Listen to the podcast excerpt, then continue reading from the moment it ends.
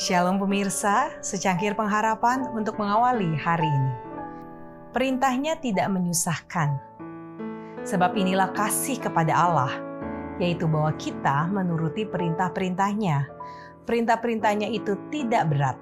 1 Yohanes 5 ayat 3. Kita harus menyerahkan diri kita kepada Kristus untuk menghidupkan suatu kehidupan penurutan kepada segenap tuntutan-tuntutannya segenap diri kita, segenap talenta serta kecakapan yang kita miliki adalah milik Tuhan untuk dipersembahkan kepada pelayanannya. Kalau kita menyerahkan diri kita sepenuh hati kepadanya, Kristus dengan segenap harta surga memberikan dirinya kepada kita. Kita memperoleh mutiara yang sangat mahal harganya. Seri Membina Keluarga jilid 5 halaman 82. Ingatlah, engkau memiliki tujuan kerajaan surga. Jalan terbuka menuju kebinasaan haruslah dihindari.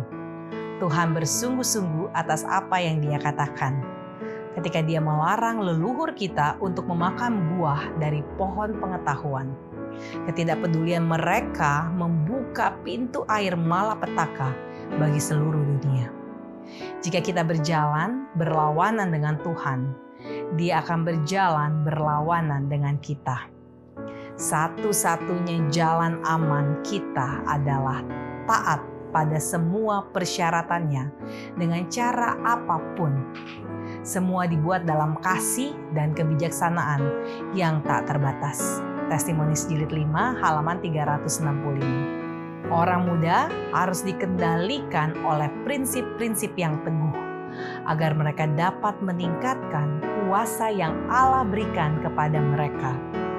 Namun, orang muda bergantung pada dorongan hati dan tanpa pertimbangan, tidak menghargai prinsip-prinsip.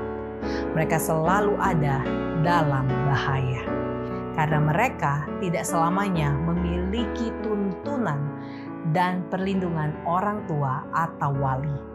Mereka harus dilatih untuk memiliki rasa percaya diri dan pengendalian diri. Mereka harus diajar untuk berpikir dan bertindak berdasarkan prinsip-prinsip yang sempurna. Amanat kepada orang muda, halaman 477 melalui kuasa kebenaran, kita harus dikuduskan dan diangkat ke martabat sejati dari standar yang ditetapkan dalam firman jalan Tuhan hanya dapat dipelajari melalui ketaatan yang paling cermat pada firman-Nya. Pelajarilah firman. Amanat kepada orang muda, halaman 493. Demikianlah renungan kita hari ini. Selalu mulai harimu dengan secangkir pengharapan.